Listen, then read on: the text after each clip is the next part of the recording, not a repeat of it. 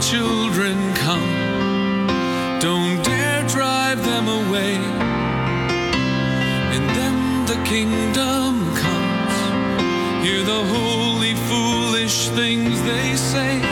The springtime of their life decides the adults they'll become.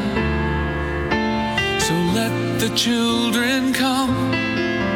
Please let the children children's Bible journey with stories and songs just for kids. We have a dramatized Bible story coming up, but let's get today's program started by singing praises to our awesome God.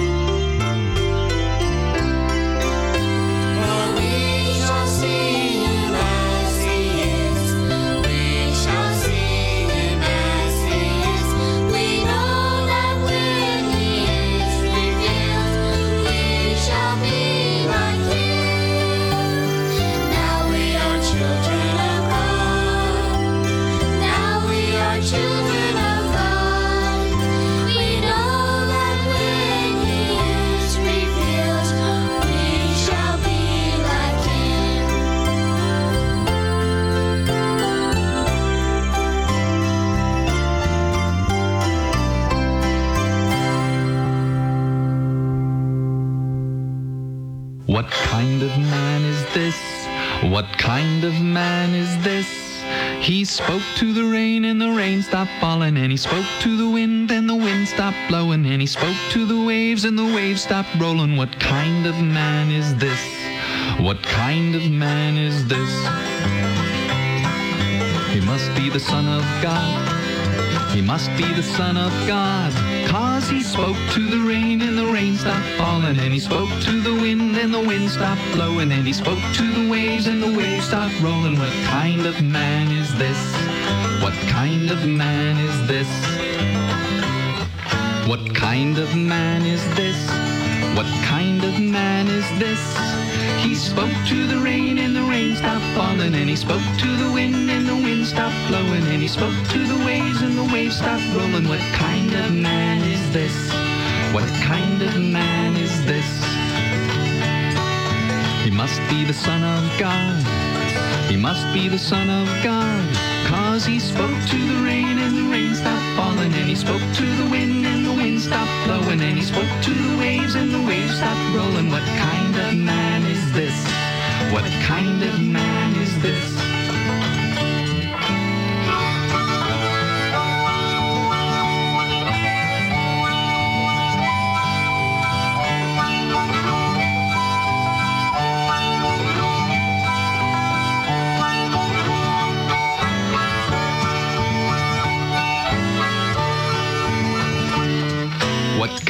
Man is this? What kind of man is this?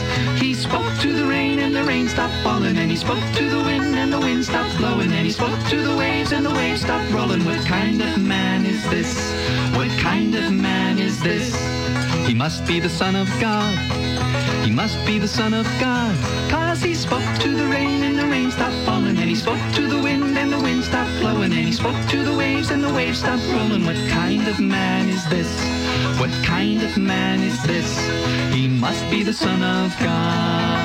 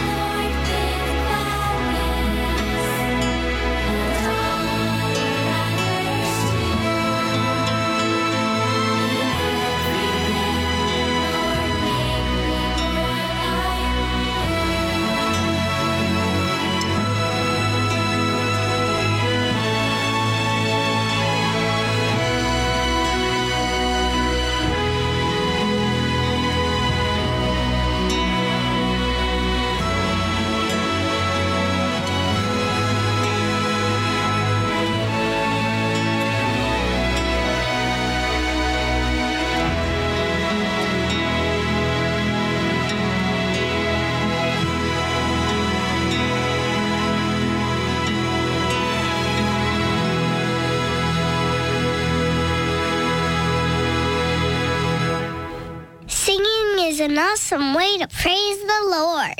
We'll do some more singing in a few minutes. Now let's get back to our continuing Bible story from the Bible in Living Sound.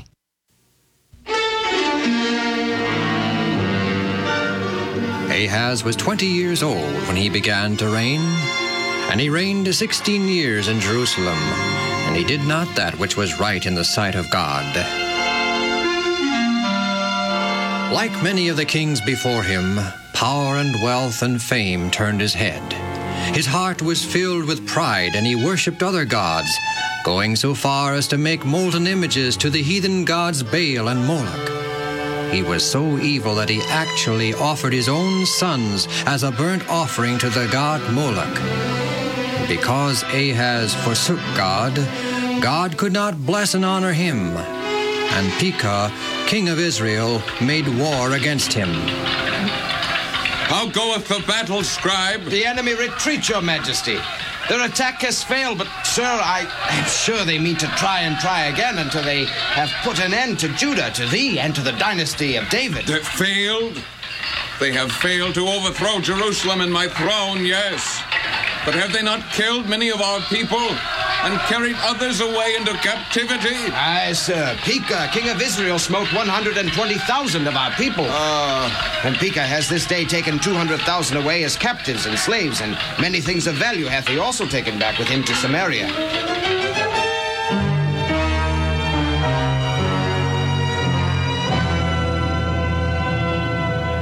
Guard, rip the garments from this man, this slave, and give him seven lashes of the whip. He refuses to obey and humble himself. you know, and this woman, she is haughty and arrogant. Rip her garments so that all shall know she is but a slave. Oh, God. Pekah, your majesty, may I have a word with thee? Who are you, and from whence come you? I am Oded, a prophet of the living God of heaven. And what do you want with me? I am the king of Israel. Thou thinkest to make these prisoners, these people of Judah, slaves? They are slaves, rightful prizes to the victors of war. But they are thy brethren, sons of Abraham and Isaac, as art thou. It is my wish and the wish of my people to make these rebels of Judah slaves. May I talk to thy people one one moment only? You cannot change their minds or mine. Talk away. I am Oded, prophet of the living God. I have something to say to you, ye people of Israel, who have this day taken 200,000 captives of the tribe of Judah. Only because the God of your fathers was wroth with Judah hath he delivered them into your hand. You purpose to keep these thy brethren slaves unto you. But are you sinless? Is not Israel as guilty and as sinful in the sight of God as these captives? Now hear me, therefore, and deliver the captives back to Jerusalem and to their homes. Unless ye do this, the fiery wrath of God will be upon you. But some say he is the prophet of Jehovah. People of Israel, hear me. Hearken unto the voice of Oded, prophet of God. I am Amasa. With me are three great and valiant men Azariah, Berechiah, and Jehizkiah. We stand ready to obey the Lord God of Israel and defend these our brethren whom ye have taken captives from Judah. Ye shall not keep them, as they shall not be slaves. As a nation and people, we have already offended the Lord our God. Ye intend to add more to our sins, which are grievous, and God hath great wrath against us. Now begone, all of ye who have this day fought against Judah. Begone, before God displays his great wrath against you. Thank you, sir. You and your three brave companions. May God richly bless and prosper you. You seem to be a leader, a man of influence among the brethren. I'm an officer in the court of King Ahaz, sir. We need your help. Organize your people, separate them according to their condition and need. My companions and I, meanwhile, shall obtain clothing for the naked, care for the wounded, and bring food for all. Then shall ye return to Judah and to your homes. I beg thy pardon, brave sir, but some of our people are so hurt and feeble they are unable to return to Judah. Uh, we shall furnish donkeys for them to ride. Thank you, ye men of God. His blessing be multiplied upon thee. And the four brave men took the 200,000 captives back to Jericho. Ye have done Judah a great and brave service, ye four. I request of you, stay here and be guests in my household and captains over my guard. Thank you, your majesty, great king of Judah. But we shall return to our people in Samaria. May you prosper, O king, and be blessed by the Lord God of Abraham and Isaac. Farewell, your majesty. Farewell, your majesty. Farewell. Farewell. We'll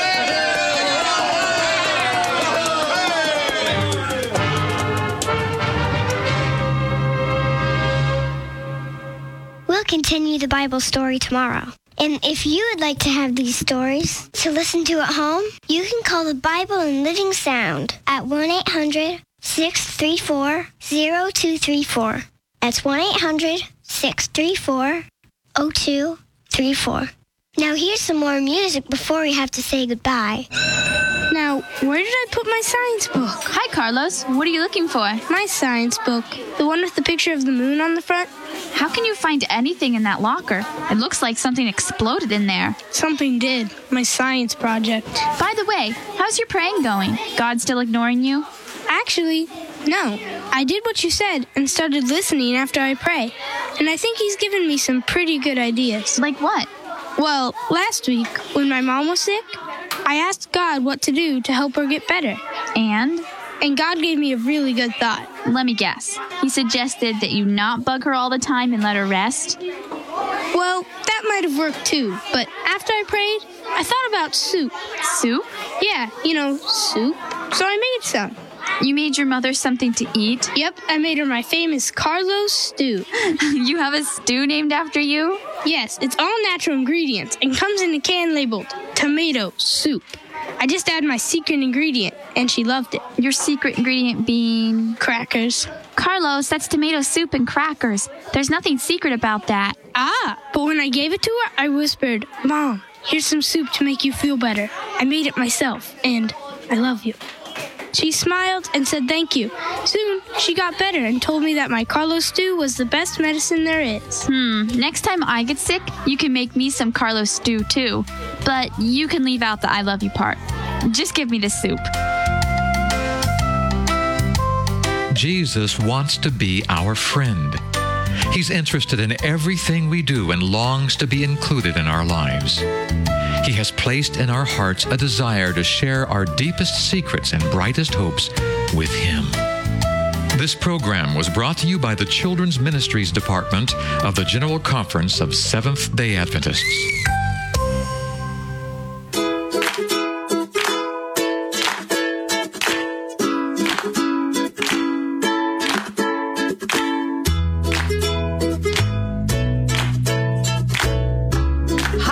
Girls. This is Ms. Kathy. I'm so happy you've joined me today for another story just for you. The Clue in the Secret Passage. Have you ever explored a really old house? Old houses can be very interesting and dangerous. Just be sure that it's safe before you explore. The Shoebox Kids are back. This time, Dee Dee and Jenny are trying to solve an old mystery with the help of Dee Dee's grandmother's diary. But they get caught in a new mystery at the same time. When they solve the mystery of Captain Morgan, Dee Dee and Jenny learn some important lessons about the Bible. Can you figure out what happened to Captain Morgan and solve the mystery before Dee Dee and Jenny do? Chapter 1 The Spooky Old House. The cold winter wind made Dee Dee pull her coat together. She looked up at the old rickety house in front of her. If I didn't know better, I would think that the house was scary, she thought. Most people would think so. It makes me think something else. Grandma. Dee looked over at Jenny, who stood motionless looking up at the big house. Funny, she'd never noticed before how pale Jenny's skin was, and how big her eyes were, and how she trembled. I'm sure glad your mom let you stay over here with me, Dee Dee said, throwing her arm across Jenny's shoulders. Is, is this your grandmother's house? It sure is big. And old. Jenny looked at Dee Dee and smiled nervously. Dee Dee shrugged. Yeah, I guess it looks kind of scary, but my grandma lives there, and she's not scary. She makes the best chocolate chip cookies. Dee Dee's smile faded. It's just too bad that she's so sick. If she were well, I know she would want to make some for us. Jenny saw that Dee Dee was sad, so she placed her arm across her friend's shoulder. I'm glad you asked me to come over. With school out and mom working, it was getting pretty boring at home. Come on, slowpokes, said a voice behind them.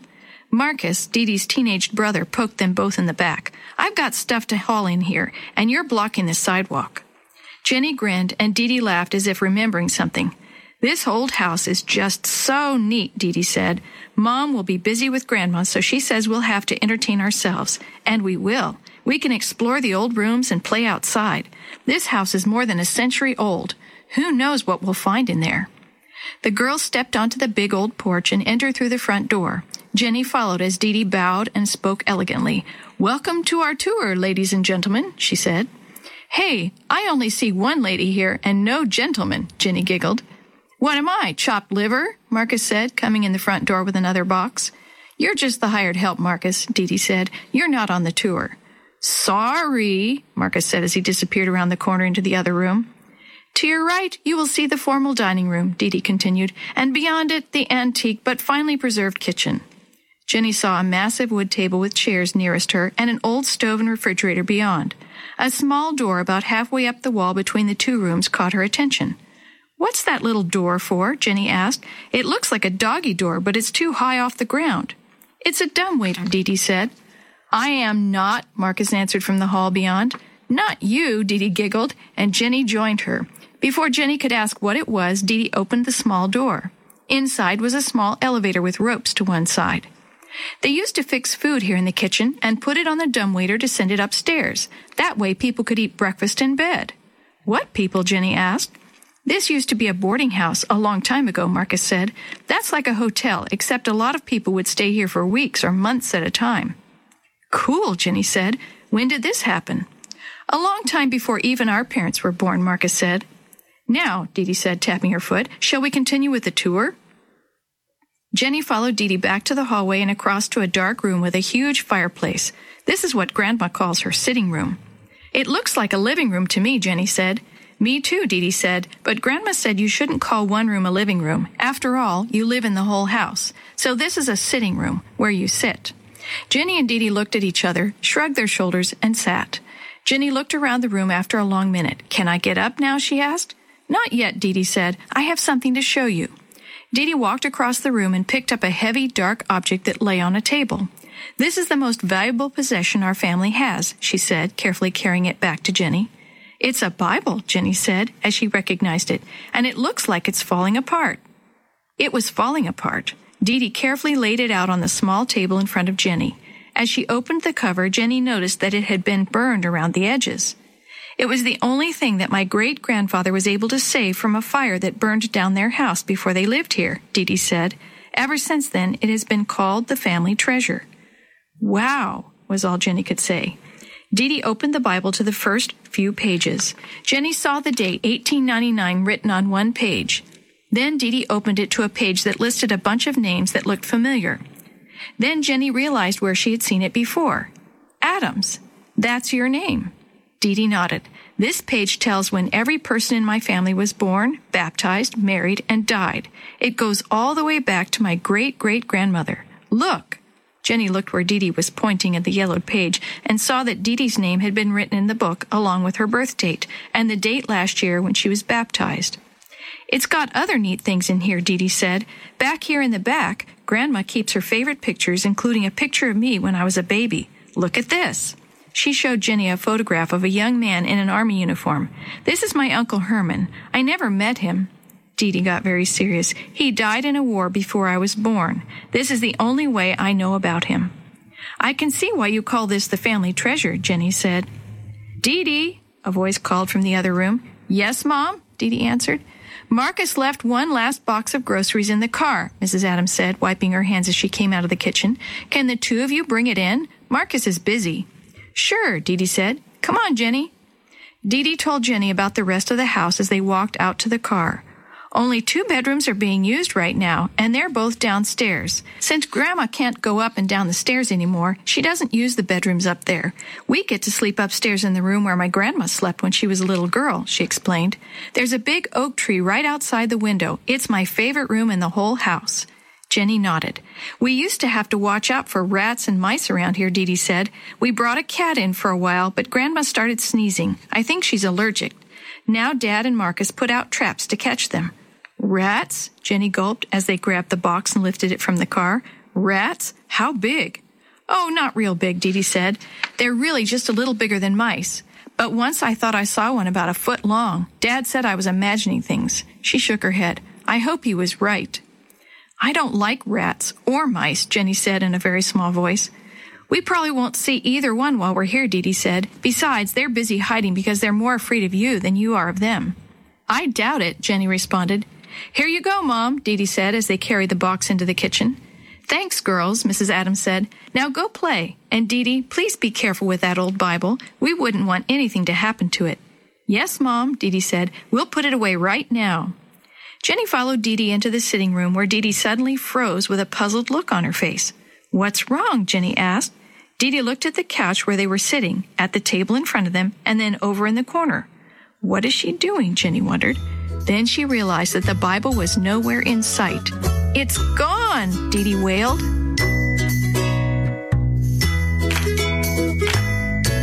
The story you have heard today is a chapter of The Shoebox Kids, Book 7, The Clue in the Secret Passage, written by Glen Robinson, edited and created by Jerry D. Thomas, and used with permission from the Pacific Press Publishing Association. If you're interested in any other books published by the Seventh day Adventist Church, please visit AdventistBookCenter.com or call 1 800 765 6955. This podcast is a production of the Carolina Conference of the Seventh day Adventist Church. Let the children come. Don't dare drive them away. In them the kingdom comes. Hear the holy, foolish things they say. The springtime of their life decides the adults they'll become. So let the children children come. Children's Bible Journey was brought to you by 3ABN Australia Radio and is a production of Life Talk Radio at lifetalk.net.